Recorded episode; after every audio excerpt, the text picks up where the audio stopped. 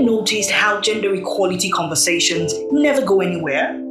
More often than not, it ends in arguments, both sides aiming for the solar plexus to knock out the other's argument. In the end, everyone is blooded, but neither party has learned anything new. We return to our blue and red corners, or is it blue and pink, to regroup, leaning on our usual coaches, experience, bias, and pride. Enemies that really should be allies. So, can we discuss gender equality without the disagreements and arguments that often derail reason? Yes, we can. And that's what we will do on the X and Y Convos. We will reason together and attempt to build a coalition for equality, starting from the foundation of conversations.